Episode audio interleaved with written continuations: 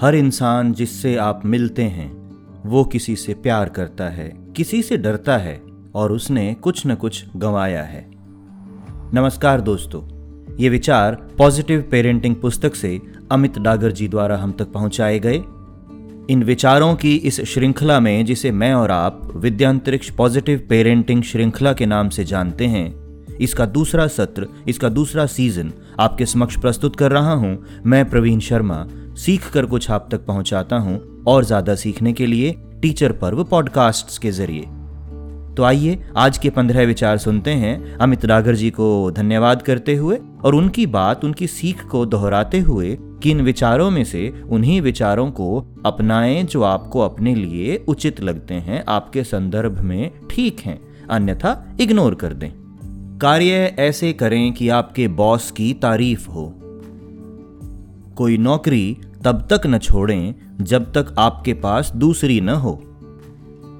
लोगों का कद उनके दिल के आकार से मापें उनके बैंक खातों से नहीं। भूखे पेट कभी किराने की दुकान पर मत जाएँ, ज़रूरत से ज़्यादा खरीदारी करेंगे।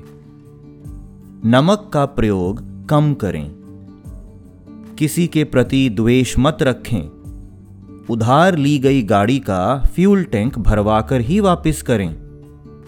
सभी जीवित चीज़ों का सम्मान करें। अपने जीवन मूल्यों के अनुरूप ही कोई काम चुनें। अपने नए पड़ोसी को आपके घर में बने व्यंजनों से सरप्राइज़ दें। अपने नियोक्ता को अपना सर्वश्रेष्ठ दें।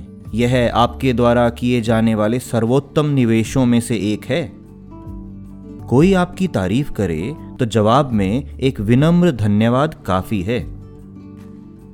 विनम्र बने विनम्र बने।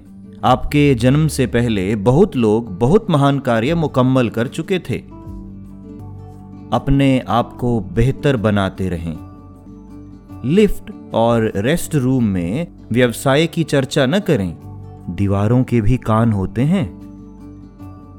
ये सावधानियाँ जो हम सुन रहे हैं या ये जो छोटी छोटी मगर मोटी बातें जो हम तक पहुँच रही हैं, इन सब में एक बात साझी है, वो है जीवन को अच्छा बनाने की सोच, वही उद्देश्य, वही लक्ष्य।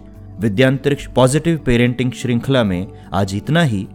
अगली पंद्रह कुंजियों के साथ, अगले पंद्रह विचारों के साथ टीचर पर्व पॉडकास्ट पर आपसे जल्द ही मुलाकात होगी। नमस्कार।